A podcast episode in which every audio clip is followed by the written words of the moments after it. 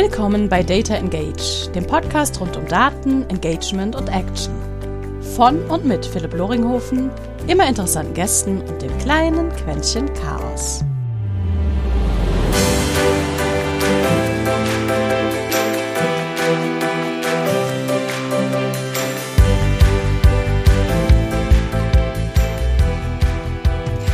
Und herzlich willkommen zur nächsten Episode Data Engage. Heute habe ich eine Dame dabei, mit der ich gerade dabei bin, das erste Projekt auch gemeinsam zu planen, was aber nichts damit zu tun hat, dass wir heute miteinander sprechen, ähm, sondern vielmehr ihre jetzt schon dargestellten Einblicke zu einer wunderbaren Thematik, nämlich zu Scoring-Ansichten und, und das macht das Ganze noch viel interessanter, zum ganzen Thema künstliche Intelligenz, Datenmanagement. Ähm, und da wird natürlich mein äh, Marketing und dann wiederum auch Daten-Nerd-Herz irgendwie äh, interessant. Deswegen, Sarah, vorneweg, vielen, vielen Dank für deine Zeit. Ich weiß, dass es nicht selbstverständlich ist und deswegen freue ich mich immer, wenn äh, Menschen sich dazu entschließen, mit mir dann doch mal so um die dreißig, vierzig Minuten ein bisschen zu quatschen. Wir haben gerade nachgeschaut, wir beide sind erst jetzt seit knapp einem Jahr auf LinkedIn überhaupt erst verbunden. Also, äh, wir haben vorhin schon so spaßweise gesagt, ja, Happy Anniversary. Genau. Und deswegen, Sarah, wer bist du? Was tust du überhaupt? Ja, hi Philipp. Äh, erstmal vielen Dank, dass ähm, ich heute hier dabei sein kann, dass du mich eingeladen hast. Ich freue mich sehr. Ich bin auch schon erstaunt, dass es schon ein Jahr her ist, dass wir bei LinkedIn verbunden sind. Ich meine, dass ich dir damals einfach ganz frech meine Anfrage gestellt habe und dann auch gesagt habe, hey du, äh, Datenbaron, das klingt interessant, du bist auch Freelancer, ich bin auch Freelancer, wollen wir uns nicht mal austauschen? Und ja, jetzt sieht's ja so aus, als würden wir bald auch ein kleines Projekt zusammen machen. Das freut mich natürlich sehr. Ja, wer bin ich? Also ich vielleicht erstmal, ich bin Sarah Stemmler, ganz einfach angefangen. Ähm, ich bin seit eineinhalb Jahren selbstständig äh, als Freelancer und Data Coach. Ähm, können wir auch gerne gleich noch mal ein bisschen genauer drauf eingehen, was ich darunter verstehe. Sehr gern. Wohne im wunderschönen, beschaulichen kleinen Passau. Also da haben wir auch wieder eine Gemeinsamkeit, die Nähe zu Österreich, beziehungsweise du bist ja in Österreich. Ich guck quasi rüber nach Österreich. Nur, ja, ein bisschen, genau, ein paar Kilometer so, so dazwischen. Genau, nur ein paar Kilometer eben zu dir nach Vorarlberg. Aber genau, ja. Wie bist du in das ganze Data Science-Thema überhaupt reingekommen? Muss also, ich sagen, to- war ein totaler Zufall. Also wenn ich mal so ein bisschen äh, so meinen Lebenslauf durchgehe, dann bin ich eine absolute Quereinsteigerin. Also du hast ja im Vorgespräch auch schon so gefragt, dass du, ähm, als du gemeint hast, wie, wie du warst, auch in Heilbronn, weiß ich ja noch gar nicht. Also ursprünglich im Bachelor habe ich mal Sportmanagement studiert, also B W L mit Schwerpunkt Sportmanagement. Ich wollte ursprünglich mal Golfmanagerin werden, weil das mein, in meiner Jugend habe ich quasi Leistungssport Golf betrieben. Ist auch wahrscheinlich eher ein exotisches Hobby, aber tatsächlich war das auch eher Zufall, dass ich da mal als, als Zehnjährige reingerutscht bin und bin dann irgendwie dabei geblieben, als dann die ersten Medaillen kamen. Und so kam das irgendwie dann auch, dass dann der Berufswunsch aufkam, so in Richtung Sportmanagement zu gehen. Dann habe ich das studiert. Und wie der Zufall so will, äh, der hat mich dann nicht zum Sport geleitet, sondern dann zu einem Praktikum bei Ferrero im Marketing, ähm, im Promotion Marketing, war da ein halbes Jahr. Ähm, auf einem sehr, sehr spannenden Projekt, hat da auch schon sehr viel Verantwortung bekommen und bin dann darüber eigentlich von, habe mich da mehr von dem Sport entfernt und bin dann äh, erstmal auf die Marketing-Schiene aufgesprungen und mich dann für einen Master in Passau, auch Business Administration, mit erstmal Schwerpunkt Marketing entschieden. Zumindest war das der Plan. Und äh, bin dann, dadurch, dass es ja eine Uni war, vorher Heilbronn war eine Fachhochschule, das erste Mal so richtig mit Statistik in Berührung gekommen. Und nach anfänglichen herausfordernden Wochen äh, erstmal da so in die Thematik reinzukommen, habe ich festgestellt, dass mir das richtig Spaß macht, dass das ein tolles Handwerkszeug ist. Habe dann Programmieren gelernt, damals in R, habe dann alle möglichen Statistikkurse belegt, die ich irgendwie haben konnte, habe mich wieder dem Marketing entfernt und habe dann ganz viel mit Datenanalyse gemacht, ähm, Seminare an der Uni belegt, meine Masterarbeit auch in Statistik geschrieben und bin dann da tatsächlich über den Statistiklehrstuhl auf OneLogic zwanzig fünfzehn aufmerksam geworden, wird vielleicht der ein oder andere Zuhörer und Zuhörerin sogar kennen. Ähm, tatsächlich deutsches Data Science und K I-Unternehmen, ähm, mittlerweile an drei Standorten in Deutschland, auch sehr erfolgreich. Ähm, bin ich dann eben zwanzig fünfzehn auch eher wieder durch Zufall ähm, dort eingestiegen und bin dann, ja, da so in die Data Science reingerutscht und habe dann dort äh, ganz leidenschaftlich einerseits Data Science Projekte mit konzipiert und umgesetzt, aber auch äh, die Data Science Abteilung jahrelang mit mit dem Chief Data Scientist, den den du ja auch kennst, den Sebastian Wernicke, und dem ganzen Team natürlich dann eben mit aufgebaut. Und das war sozusagen die letzte Station vor der Selbstständigkeit und jetzt sitze ich hier, mache viele unterschiedliche Projekte, einerseits mit vielen Kunden, mit vielen Partnern, zum Beispiel wie mit dir, und freue mich einfach über die stetige Reise und die Veränderung und die Herausforderungen, die es so mit Daten einfach in, in, in der Unternehmenswelt aktuell gibt.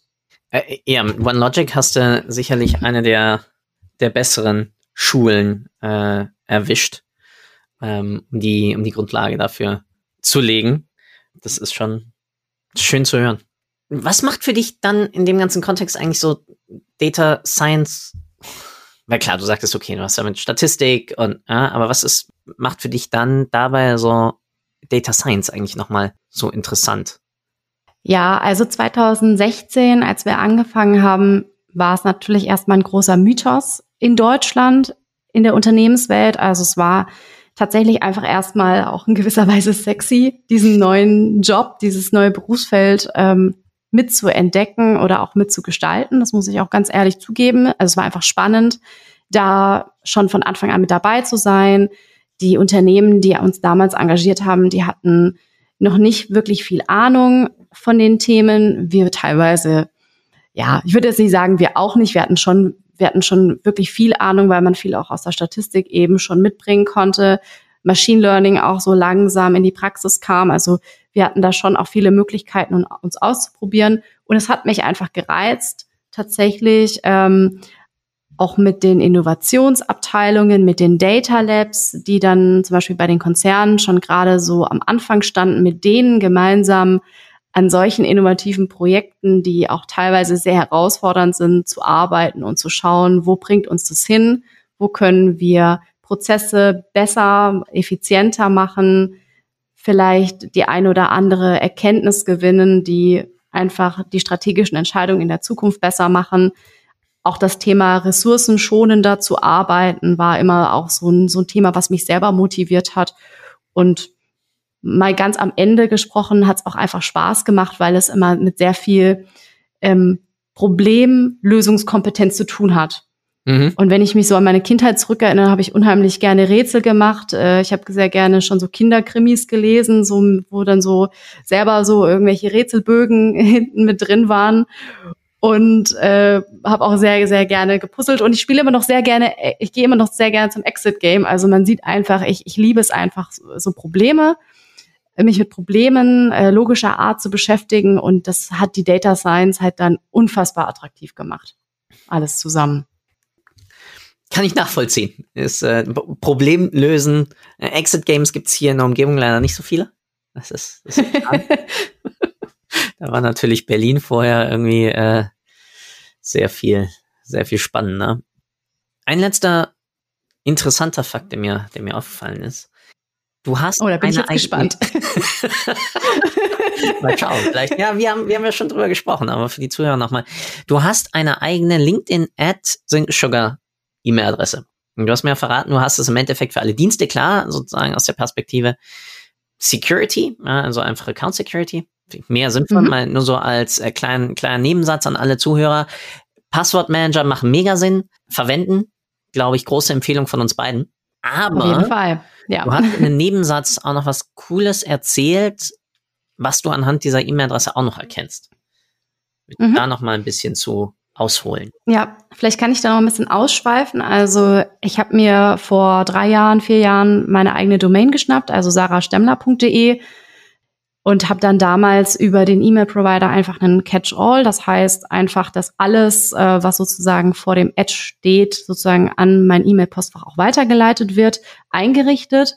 Und das hat mir dann die Möglichkeit gegeben, dass ich erstmals für jeden Dienst eine individuelle E-Mail-Adresse angeben kann. Das in Kombination mit einem sicheren Passwort ist halt einfach nochmal um unfassbar viele Prozentpunkte stärker und sicherer, das mal zum einen. Das andere ist aber auch, dass ähm, es bei mir schon auch sehr häufig vorgekommen ist, dass ich mich mal zu zum Beispiel einer Online-Konferenz angemeldet habe oder mir mal doch mal hier den ein oder anderen Newsletter gegönnt habe, manchmal auch nur wirklich mal ein, zwei Mal reingeschaut habe und dann lag das so immer im E-Mail-Postfach und ich habe es nicht weiter beachtet. Aber interessant war dann eigentlich immer, man schaut ja oft nicht, also ich würde es einfach mal behaupten, viele von euch da draußen schauen wahrscheinlich auch nicht so wie ich regelmäßig in die A G Bs, wer bei so Online-Konferenzen noch alles an Partner mit drin steckt und wer dann am Ende auch die Daten dann noch bekommt. Und so ist es eigentlich jetzt für mich immer ziemlich einfach, dass wenn ich E-Mails von Unternehmen bekomme, die ich bislang noch nicht kenne, mit denen ich keinen Kontakt habe oder zu denen ich wissentlich meine Einwilligung nicht gegeben habe, ich dann halt anhand der E-Mail-Adresse sehe, aha, okay, stimmt, ähm, das ist ja hier von der Online-Konferenz, wo ich letztes Jahr mich mal angemeldet hatte und mal auch zeitweise zugeschaut habe. Ah, okay, das scheint wohl ein Partner gewesen zu sein, der mit in der Online-Konferenz tätig war und der jetzt die Daten hat und eben mich kontaktiert. Und es ist für mich einfach ein gutes Gefühl, weil auch im Falle eines Datenmissbrauchs hätte ich halt hier jetzt die Möglichkeit, individuelle E-Mail-Adressen auch zu sperren. Auch wieder eben dieser Sicherheitsaspekt. Aber ich habe einfach auch mehr Transparenz, wo meine Daten landen. Und es gibt mir an sich erstmal ein gutes Gefühl. Und, äh, dann, ja, wie du richtig sagst, dann weißt du, was für teilweise natürlich auch Schindluder mit irgendwelchen Daten ja dann entsprechend ja, getrieben wird. Ir- irgendwelchen, in diesem Fall okay, eine E-Mail-Adresse, vielleicht noch irgendwie Name, Vorname, je nachdem, was man dann bei irgendwelchen Registrierungen mit angeben muss. Aber das führt mich nämlich genau zu dem, weswegen ich dich unter anderem, weil du so eine interessante Vita hast, auch, wir arbeiten ja gerade gemeinsam an, denken drüber nach, einem Projekt in Richtung Lead Scoring. Und das ist natürlich auch immer, wie wir wissen, eng mit im digitalen Bereich natürlich mit E-Mail-Adressen verbunden oder halt weiteren Datenpunkten, wie zum Beispiel irgendwie Name, et cetera, Adresse. Wenn man jetzt mal über das Thema Lead Scoring nachdenkt, was wäre für dich aus deiner bisherigen Erfahrung und Vergangenheit eigentlich das, wie man damit anfangen sollte? Also lass uns mal ein bisschen darüber diskutieren, wenn jemand jetzt im B to B Sales damit sich darüber Gedanken macht, wie finde ich vielleicht weitere interessante Kunden oder wie kann ich erkennen, ähm, welcher Kunde irgendwie eine Relevanz hat. Erstmal, wie fange ich damit an und was würdest du ihnen damit sozusagen erstmal raten, was sie machen sollten? Mhm. Also für mich ist der allererste Schritt tatsächlich erstmal zu sch- verstehen, was Lead Scoring eigentlich bedeutet, also was man damit erreichen will, welches Ziel das Unternehmen oder diese Abteilung, die Auftraggeber damit verfolgen möchte. Und Lead Scoring ist ja für mich in erster Linie mal eine Methode. Das ist erstmal ganz wichtig. Also eine Methode, ein Tool, was jemanden unterstützen soll, später bessere Entscheidungen zu treffen. Und da hier explizit bei der Auswahl geeigneter Leads oder potenzieller Neukunden. So, so mal zum Ersten. Also ich habe da oftmals schon das Gefühl von Anfang an, dass nicht ganz klar ist, was sich dahinter eigentlich verbirgt. Das heißt, als allererstes würde ich, und das ist auch eben der Grund, warum ich jetzt mich Data Coach nenne, tatsächlich erstmal ins Coaching gehen und versuchen, aus äh, zwei simplen Begriffen da erstmal mehr Kontext zu schaffen, erstmal ein Verständnis zu schaffen, was hinter diesen Begriffen steht, dass es eben eine Methode ist, dass es ein Tool ist, was zur Unterstützung dient und wie das genau aufgebaut sein kann. So, Dann als zweites würde ich ähm, mir natürlich die Ansprechpartner, also die, die uns äh, in dem Fall beauftragen oder sozusagen das Ganze anfragen, erstmal genauer anschauen. Also in den meisten Fällen ist es doch so, dass es ähm, aus der Marketing, also von, von seitens Marketing angetrieben wird. Wichtig hierbei ist aber, ähm, von Anfang an auch darüber nachzudenken, wer wird denn das Tool später nutzen? Und das ist in der Regel eher der Vertrieb.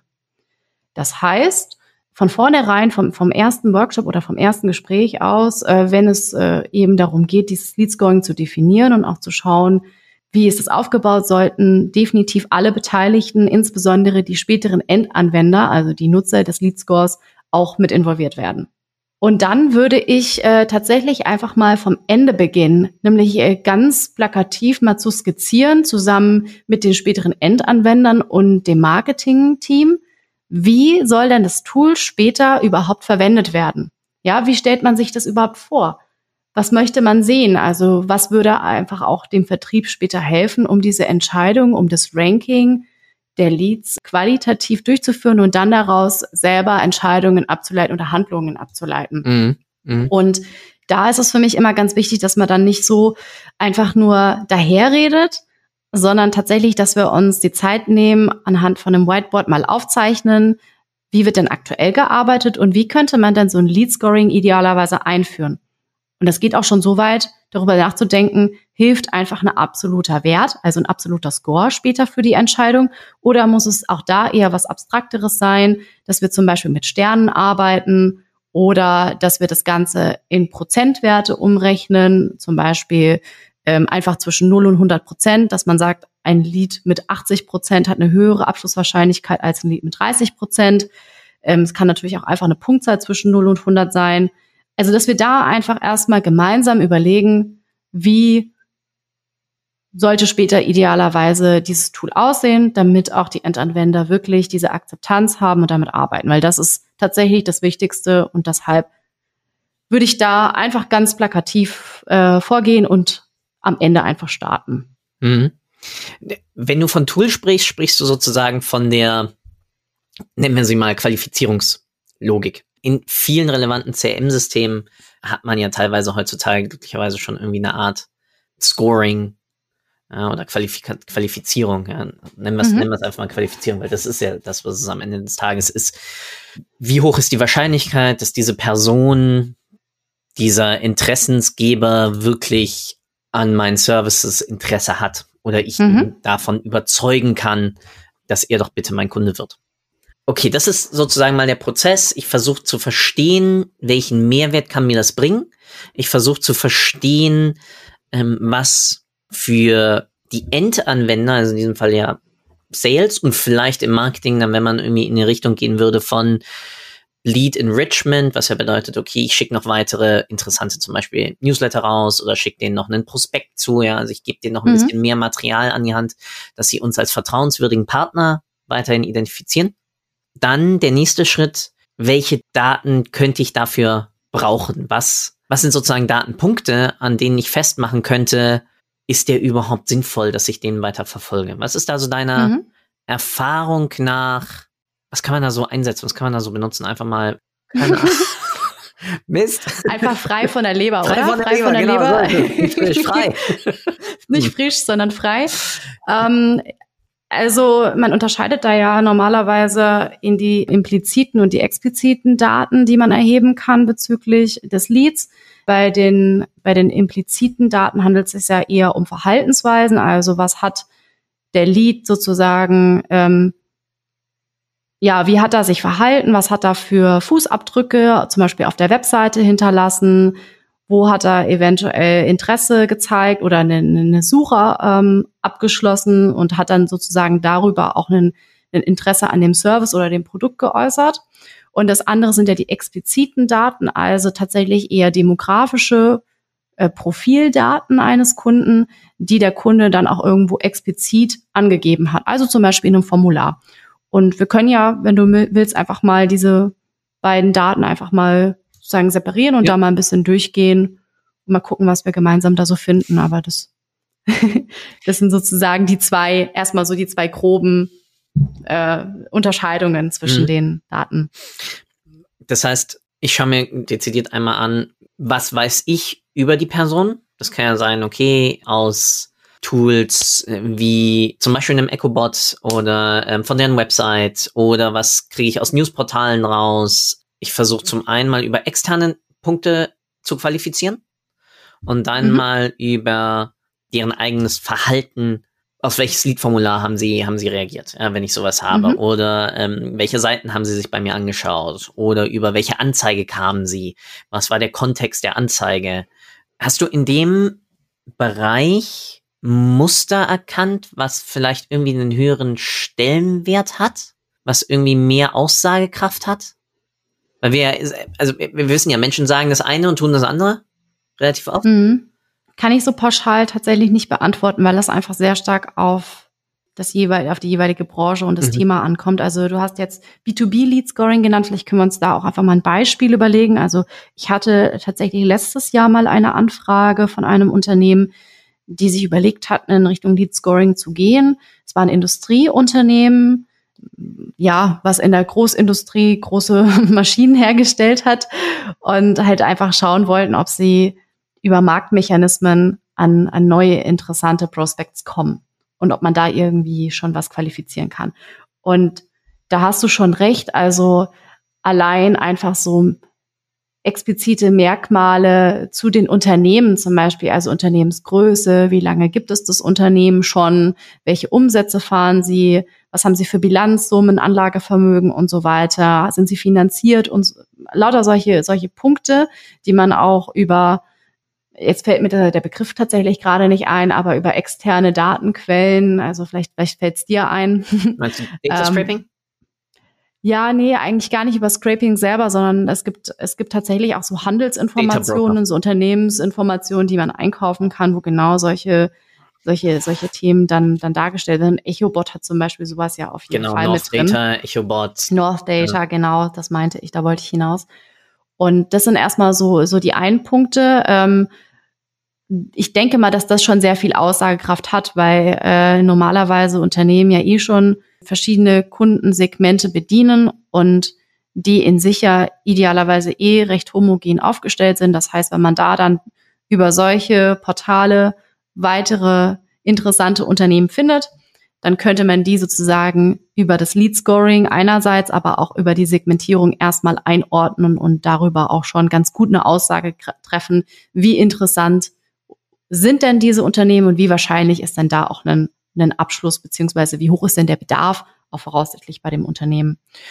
Und das andere, und das würde ich jetzt mal, da würde ich tatsächlich jetzt mal schnell switchen in Richtung B to C, weil ich da einfach glaube, noch ein bisschen mehr ein Gefühl zu, zu haben, auch fürs Lead Scoring, äh, was das auch bringen kann, gerade in Bezug auf ähm, Verhaltensmuster und Verhaltensweisen, weil da ist es, glaube ich, auch für, für Menschen sehr viel einfacher. Also wenn wir jetzt irgendwie mal drüber nachdenken, in Passau wird ja gerne Müsli gegessen, ja, also ohne, dass ich jetzt ein konkretes Beispiel habe, aber ich denke jetzt mal drüber nach.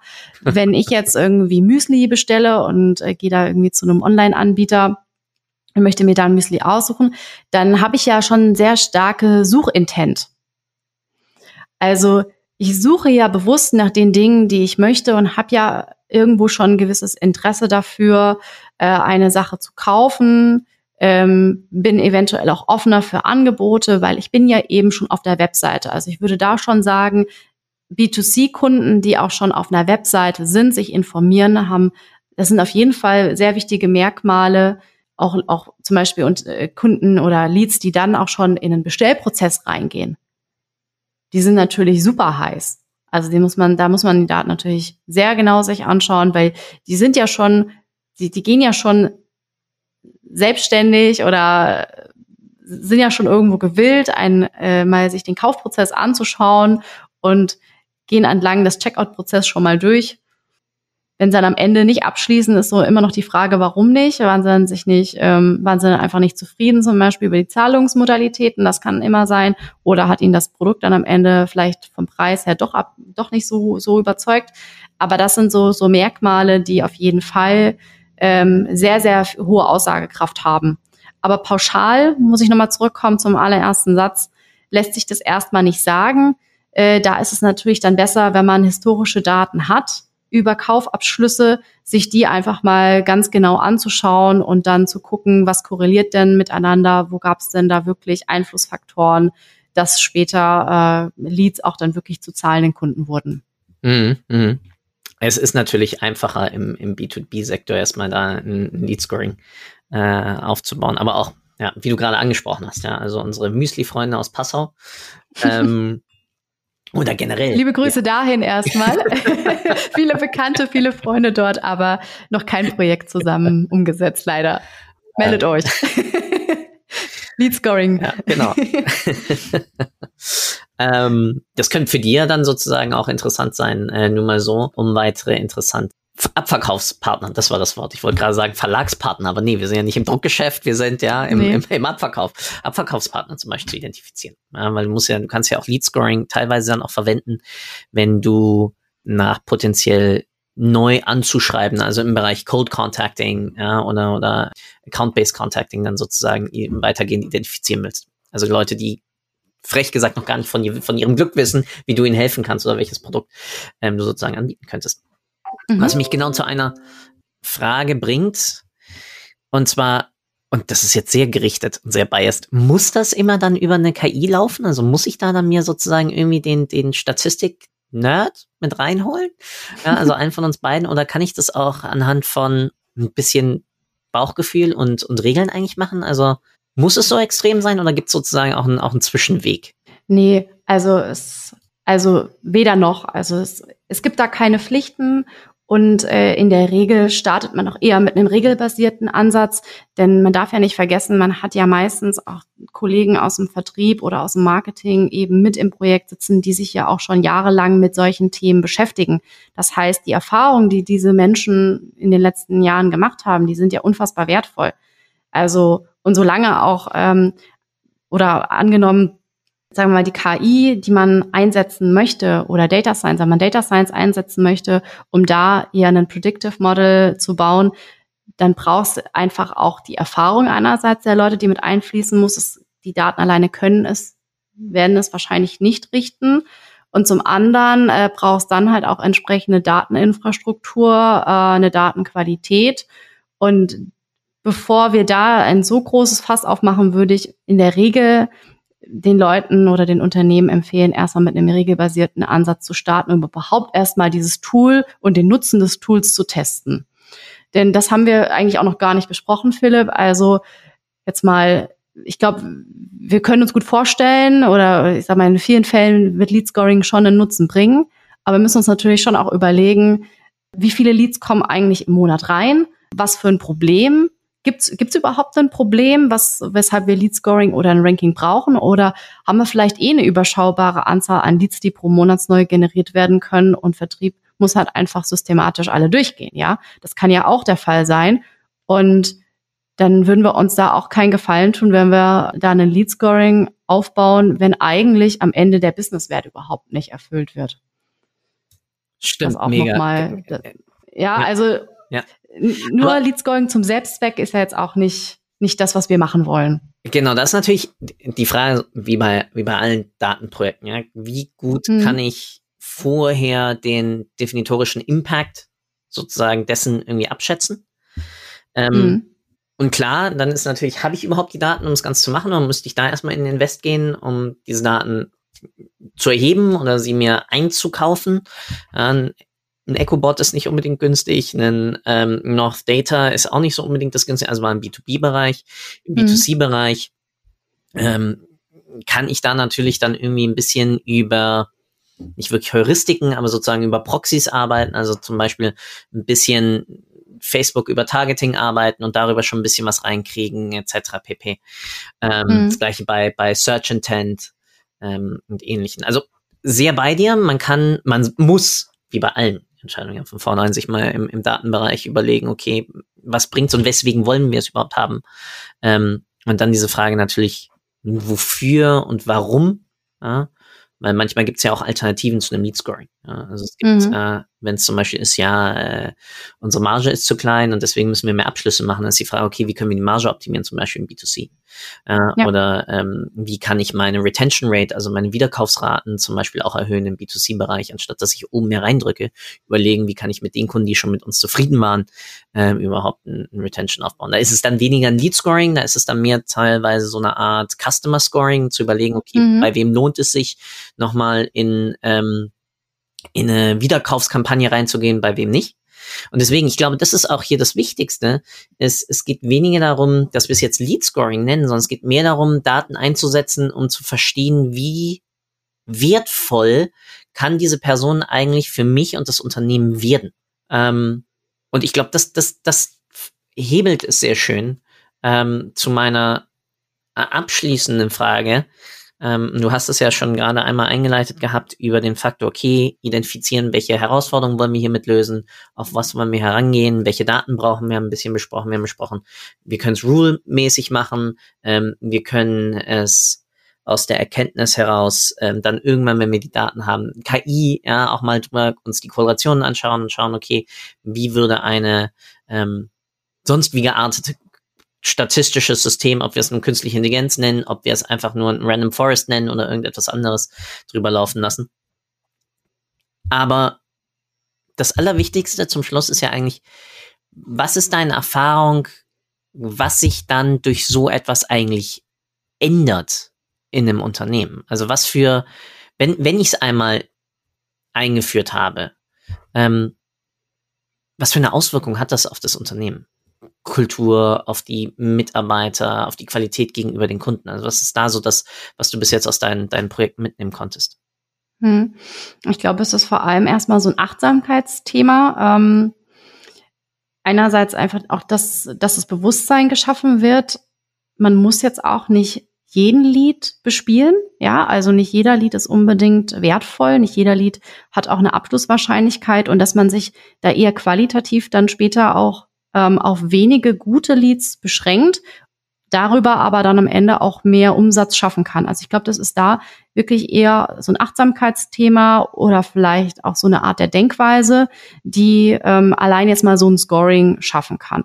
Das andere ist allgemein gesprochen, wenn man solche Tools datenbasiert einsetzt, ist es ja nicht so, dass es den Menschen dann überflüssig macht, sondern es ist ja immer eigentlich eine Unterstützung, was das Bauchgefühl zum Beispiel bestätigen kann oder ne, nicht bestätigt. Und ich habe da auch die Erfahrung gemacht, dass viele Menschen sehr, sehr glücklich darüber sind, dass sie jetzt nicht mehr allein nur auf ihre Erfahrung und dem Bauchgefühl äh, da eben eine Auswahl treffen, sondern auch noch so eine gewisse, so einen gewissen Support bekommen und dann einfach auch sich wesentlich sicherer in ihren Handlungen fühlen.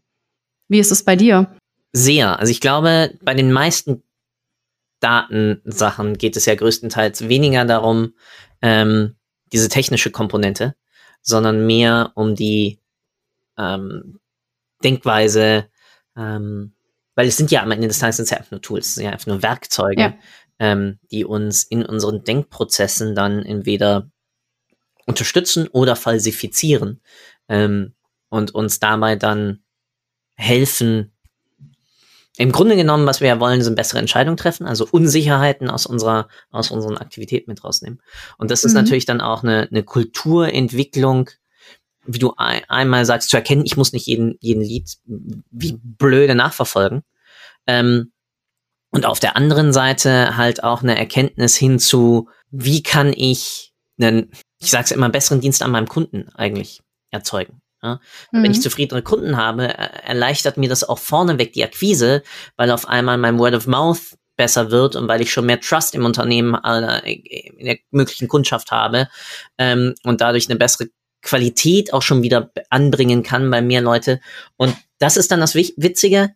Und das kommt daher, weil ich mich vornherein damit auseinandergesetzt habe, was könnten relevante Kunden für mich sein. Mhm. Ja, ich glaube, um das zu ergänzen, ich glaube, es ist so, dass ähm durch die datengetriebene Arbeit man weniger von der Reaktion, also Abstand nimmt von der Reaktion, die doch oft Unternehmen haben, äh, und hingeht mehr zur Aktion. Sich wirklich da auch äh, eben mehr Zeit nimmt für die Analyse und dann ganz bewusste Entscheidungen trifft, anstatt irgendwelchen Deadlines einfach nur hinterher zu laufen. Voll, vollkommen. finde ich einen wunderschönen Abschluss für äh, ein, ich glaube, wir könnten hier Stunden drüber reden. Ähm, manchmal muss man dann so ein bisschen gerade, wenn es wenn es besonders dann irgendwie interessant wird, einen Stecker ziehen. Ähm, aber vielleicht ist es nicht das letzte Mal. Ähm, jetzt ist hier gerade ein, ein kleiner sozusagen möglicher Kunde für andere Projekte gerade aufgelaufen. Live. Mhm. Ja. Ähm, ja. Deswegen, ich sage nochmal vielen, vielen Dank. Und ich habe mir etwas, ja, und du kennst ja auch Andreas, äh, dort abgeschaut. Der Abschluss dieser Session gehört wie immer ähm, meinen Gästen. Auch mit dem gleichen Deal. Du darfst dich nicht bei mir bedanken für die Zeit, äh, weil das tue ich. Ja. Und ähm, ich freue mich auf alle Fälle auf unseren weiteren Austausch zu dem Thema, Sarah. Vielen, vielen Dank und the stage is yours. Sag, was auch immer du sagen möchtest, darfst dich nur nicht bedanken. Wir sprechen uns. Vielen Dank. Mhm. Ciao.